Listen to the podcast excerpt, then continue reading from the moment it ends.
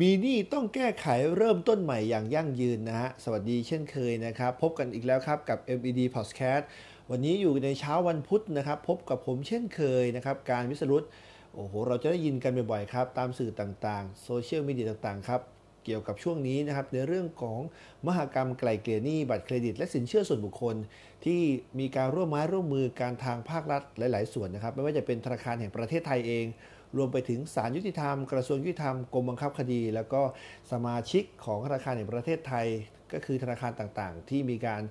ออกบัตรเครดิต แล้วก็สินเชื่อส่วนบุคคลให้กับประชาชนคนทั่วไปนะครับ ได้มีโอกาสร่วมเข้ามาไกลเกลี่ยหนี้นะครับ ที่สามารถหาทางออกให้กับปัญหาหนี้สินต่างๆ ที่เป็นวาระทางเศรษฐกิจ ถือว่าเป็นวาระระดับชาติเลยนะครับ เพราะว่าจากที่ผ่านมาเนี่ยนะครับเราสามารถ จัดอันดับสถิตินะครับเขาบอกว่าสัดส่วนของประเภทหนี้ของประเทศต่างๆเนี่ยนะครับมีประเทศไทยสิงคโปร์แล้วก็อังกฤษ ซึ่งนะครับหนี้อันดับแรก ๆ ของทุกประเทศเลยก็คือหนี้ที่มาจากหนี้บ้านนะครับ ของประเทศไทยเองเนี่ยมีประชาชนคนไทยเนี่ยที่ถือนะครับหนี้อยู่ตัวเนี้ยที่เป็นหนี้บ้านเนี่ยมีถึง 40%นะครับแต่สิ่งที่น่ากังวลที่สุดก็คือหนี้ที่มาจากสินเชื่อ บุคคลแล้วก็บัตรเครดิตครับประเทศไทยเนี่ยมาอันดับหนึ่งเลยครับก็คือเรื่องของสถิติที่มีคนเป็นหนี้จากบัตรเครดิต แล้วก็สินเชื่อส่วนบุคคลเนี่ยสูงถึง 34%นะครับซึ่งถ้าเราสังเกตแล้วเราเคยได้เรียนรู้มาเนี่ยในเรื่องการเงินต่างๆ ถ้าหนี้จากบัตรเครดิต แล้วก็หนี้ที่เป็นสินเชื่อส่วนบุคคลเนี่ยส่วนใหญ่แล้วเราเรียกว่าเป็นหนี้อุปโภคบริโภค ซึ่งไม่ก่อให้เกิดรายได้เนาะแต่อย่างที่เป็นหนี้บ้านนะครับ ก็ยังเรายังได้มีที่อยู่อาศัย นะครับอมองจากสถิติแล้วเนี่ยถือว่าน่าเป็นห่วงมากอะเรามาดูเพื่อนบ้านกันบ้างครับนะครับประเทศสิงคโปร์เนี่ยเขามีหนี้ที่เป็นภาระบ้านเนี่ยถึง 74%แต่ว่าอย่างน้อยคนก็มีบ้านเนาะแต่สิ่งที่เห็นได้ชัดครับประเทศอังกฤษเองและประเทศสิงคโปร์เองเนี่ยหนี้ที่เป็นสินเชื่อบัตรเครดิต และสินเชื่อบุคคลเนี่ยของเขาเนี่ยมีเปอร์เซ็นต์ที่น้อยมากครับอยู่ที่3หรือ4%เท่านั้นเอง สะท้อนให้เห็นครับว่าประเทศไทยของเราเนี่ยอันดับแรกอาจจะ เป็นคนมีเครดิตเนาะแต่ว่าสำคัญที่สุดครับ คือหนี้ที่เรากล่าวมานั้น เป็นหนี้ที่ไม่ก่อให้เกิดรายได้เนาะเป็นหนี้ที่ทำให้รายรายได้ของเราเนี่ยนะครับมันจะลดน้อยลง เพราะว่าเราเอาไปใช้ในสิ่งที่ไม่จำเป็นนั่นเองครับเพราะว่าจากที่ผ่านมานะครับทางภาครัฐต่างๆ ก็มีการผลักดัน และมีการให้ไก่เกลี่ยกันเราจะเห็นต่างๆ ครับว่ากรณีที่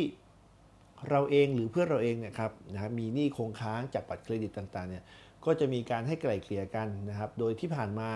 นะครับได้มีการเสนอปรับแผนนะครับ ในส่วนของการไกล่เกลี่ยเนี่ยเพราะปกติแล้วการไกล่เกลี่ยจากชั้นศาลเองเนี่ยเราก็จะเห็นครับว่าคนที่เป็นเจ้าหนี้เนี่ยนะครับจะได้นำข้อเสนอยื่นให้กับลูกหนี้ ซึ่งมันไม่ตอบโจทย์เลยนะครับ เพราะว่าลูกหนี้ส่วนใหญ่เนี่ยที่เขาไม่ชำระบัตรเครดิต ก็อาจจะเป็นมาจากว่าเขาไม่มีกำลังในการชำระ ทีนี้ครับในครั้งนี้ก็เลยมีการปรับรูปแบบแผนในการไกล่เกลี่ยในรูปแบบใหม่ครับ ซึ่งเราต้องมาดูกันครับว่ารูปแบบเดิมนี้เขาทำอย่างไรบ้างนะครับในรูปแบบเดิมเนี่ยนะครับการไกลเกลี่ยเนี่ยไกลเกลี่ยก่อนฟ้องเนี่ยจะไม่สามารถไกลเกลี่ยได้ แต่รูปแบบใหม่นี้เขาบอกว่าสามารถไกลเกลี่ยก่อนฟ้องได้นะครับเพื่อช่วยลดปริมาณในเรื่องของคดีที่เข้าสู่ชั้นศาลนะครับ อันถัดมาก็คือนะครับแบบแผนโครงสร้างหนี้เนี่ยไม่สอดคล้องกับความสามารถในการชำระลูกหนี้มากนักเพราะจากที่ผ่านมาเนี่ยแม้ว่าการเรียกเข้าไปไกลเกลี่ย ก็ทำให้ลูกหนี้เนี่ยยังไม่สามารถชำระได้อยู่ดีนะครับอ่าแล้วรูปแบบใหม่เป็นยังไงบ้างเขาบอกว่าสามารถไกล่เกลี่ยแบบออนไลน์ได้เห็นไหมครับช่วงนี้เป็นยุคช่วงโควิดเนาะสามารถไกล่เกลี่ยแบบออนไลน์ได้นะครับ สะดวกรวดเร็วแล้วก็ไม่ต้องเสียค่าเดินทางแล้วก็ไม่ต้องเสียค่าธรรมเนียมนะครับในรูปแบบเดิมครับก็คือขาดคนกลางที่มีความชำนาญในเรื่องการเงินเนี่ยนะครับแล้วก็ความเป็นธรรมที่เกิดขึ้นระหว่างลูกหนี้เนี่ยนะครับไม่มีตัวช่วยตรงนี้เอาละครับแต่รูปแบบใหม่นี้เขามี คนกลางที่เข้ามาคอยดูแลในเรื่องของข้อเสนอรวมไปถึงขั้นตอนการไกล่เกลี่ยต่างๆนะครับ อันนี้ก็เป็นสิ่งที่น่าสนใจเช่นเดียวกันเลยครับ ในการที่มีมหกรรมไกล่เกลี่ยหนี้บัตรเครดิต และสินเชื่อส่วนบุคคลในครั้งนี้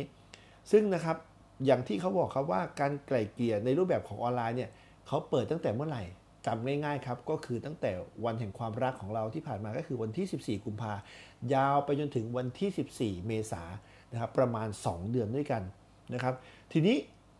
รูปแบบต่างๆเนี่ยลูกหนี้ที่เราไปเข้าสู่กระบวนการไกล่เกลี่ยเนี่ยจะได้รับสิทธิอะไรบ้างนะครับจริงๆ แล้วมหากรรมอย่างอื่นเราก็อยากไปเดินเนาะมอเตอร์โชว์เราก็ไปดูพิตตี้ถูกไหมครับมหากรรมการเงินต่างๆ เราก็ไปดูว่าที่ไหนมีดอกเบี้ย แต่มหากรรมการไกล่เกลี่ยนี้เนี่ยใครที่ไปบางคนก็อาจจะไม่อยากไปนะครับ เพราะว่ามันแสดงถึงความเป็นหนี้ของเรา แต่ว่าสำคัญที่สุด เราต้องยอมรับครับว่าการเป็นหนี้เราก็ต้องใช้หนี้ทีนี้ครับ สิทธิพิเศษของคนที่ไปร่วมในการไกล่เกลี่ยหนี้ในครั้งนี้มีอะไรบ้างหนึ่งเขาบอกว่าจ่ายเฉพาะเงินต้นนะครับสองก็คือยกดอกเบี้ยคงค้างชำระเนี่ยนะครับให้หมดเมื่อเราผ่อนเนี่ยให้หมดตามสัญญา แล้วก็มีระยะเวลาในการผ่อนที่นานขึ้นนะครับทำให้เราก็ไม่กระเบียดกระเสียนมากจนเกินไปในการชำระแต่ละงวดนะครับลดจำนวนนะครับในเรื่องของการที่จะฟ้องร้องการเข้าสู่ชั้นศาล เมื่อมาดูย้อนมาดูที่สถิตินะครับในปี 2562 เนี่ยมีคดีขึ้นสู่ศาลสูงถึง 1.9 ล้านจำง่ายเกือบ 2 ล้านคดีนะครับ โดยที่เป็นผู้บริโภคถึง 8.3 แสนคดีนะครับ แล้วก็สินเชื่อที่มีคดีฟ้องร้องมากที่สุดอันดับหนึ่งนะครับ ก็คงไม่ต้องไม่ต้องเดากันนะครับ ส่วนใหญ่ก็จะเป็นสินเชื่อบุคคลนะครับ มีถึง 293,000 899 คดี และตามมาด้วยอันดับนี้เลยครับ อันดับที่ 2 ก็คือ ฟ้องร้องในเรื่องของบัตรเครดิตนะครับ168,347 คดี ในเรื่องของกู้ยืม แล้วก็ทุนการศึกษา แล้วก็เช่าซื้อรถนะครับตามนี้ อย่างที่บอกครับว่าเป้าหมายของทางธนาคารหรือของทางแบงก์ชาติเนี่ยเขาต้องการที่จะลดนะครับในเรื่องของหนี้เสียลงนะครับ เพื่อที่จะให้คดีเนี่ยในการไกลเกลี่ยต่างๆเนี่ยได้ลดลงแล้วก็ ช่วยผ่อนเบาภาระให้กับทางลูกหนี้เนี่ยนะครับได้มีโอกาสได้แบ่งเบาภาระเพิ่มระยะเวลาในการผ่อนได้มากขึ้นนะครับ ก็สามารถเข้าไปดูข้อมูลได้นะครับ ที่ธนาคารแห่งประเทศไทยนะครับบอกว่าเริ่มต้นวันที่ 14 กุมภาพันธ์64 นี้ ไปจนถึงวันที่ 14 เมษายนนะครับก็ไก่เกลี่ยนี้ก็มีจากทางหน่วยงานต่างๆ ที่นะครับเข้ามาร่วมให้ข้อมูลให้คำปรึกษา การเป็นหนี้ไม่ใช่น่ากลัวอย่างที่คิดครับ แต่สิ่งสำคัญที่สุดก็คือเราเป็นหนี้แล้วเราไม่ยอมรับความจริงนะครับสำหรับงานนี้อาจจะมีข้อเสนอดีๆ ให้กับลูกหนี้ที่นะครับผ่อนชำระบัตรเครดิตไม่ตรงตามเวลา หรืออาจจะเป็นหนี้ที่เป็น NPL แล้วเขาก็จะมีสามารถไกล่เกลี่ยได้นะครับ เพราะว่าดอกเบี้ยเนี่ยจาก 16%เหลือแค่ 12%เท่านั้นเองนะครับ จากที่เราจ่ายแค่ต้น ตอนนี้ก็สามารถจ่ายดอกได้ สำหรับใครที่สนใจนะครับก็สามารถโทรสอบถามได้ที่ 1213นะลูกหนี้ที่ไม่มีความสามารถในการกรอกข้อมูลออนไลน์ได้ บางคนก็อาจจะไม่ถนัดเนาะก็ติดต่อไปที่เบอร์เมื่อสักครู่ครับ1213 จะมีเจ้าหน้าที่คอยให้บริการในการกรอกข้อมูล หรือท่านไหนที่จะมาติดต่อนะครับนอกเวลาทำการก็สามารถส่งอีเมลได้นะครับที่ fcc at bot นะครับ bot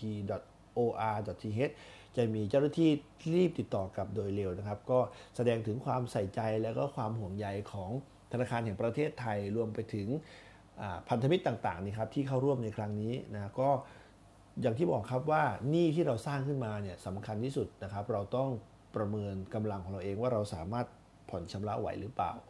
นะครับ ก็วันนี้ก็ฝากไว้แล้วก็มีข่าวมาแจ้งดีสำหรับนะครับมหากรรมการไกล่เกลี่ยหนี้ซึ่งเป็นครั้งแรกของประเทศไทย นะครับใครที่สนใจก็แจ้งนะครับเพื่อนๆ หรือใครที่กำลังเป็นหนี้ที่กำลังทุกข์ใจอยู่นะครับก็สามารถไปปรึกษาได้นะครับไม่ว่าจะเป็นหนี้สินเชื่อส่วนบุคคล แล้วก็หนี้บัตรเครดิตนะครับวันนี้ก็มีข่าวสารเรื่องการเงินมาแจ้งให้กับทุกท่านได้รู้การรับรู้กันนะครับ ในข้อมูลตรงนี้ ก็ขอทุกท่านโชคดี แล้วก็ปลอดหนี้ทุกคนครับ สวัสดีครับผม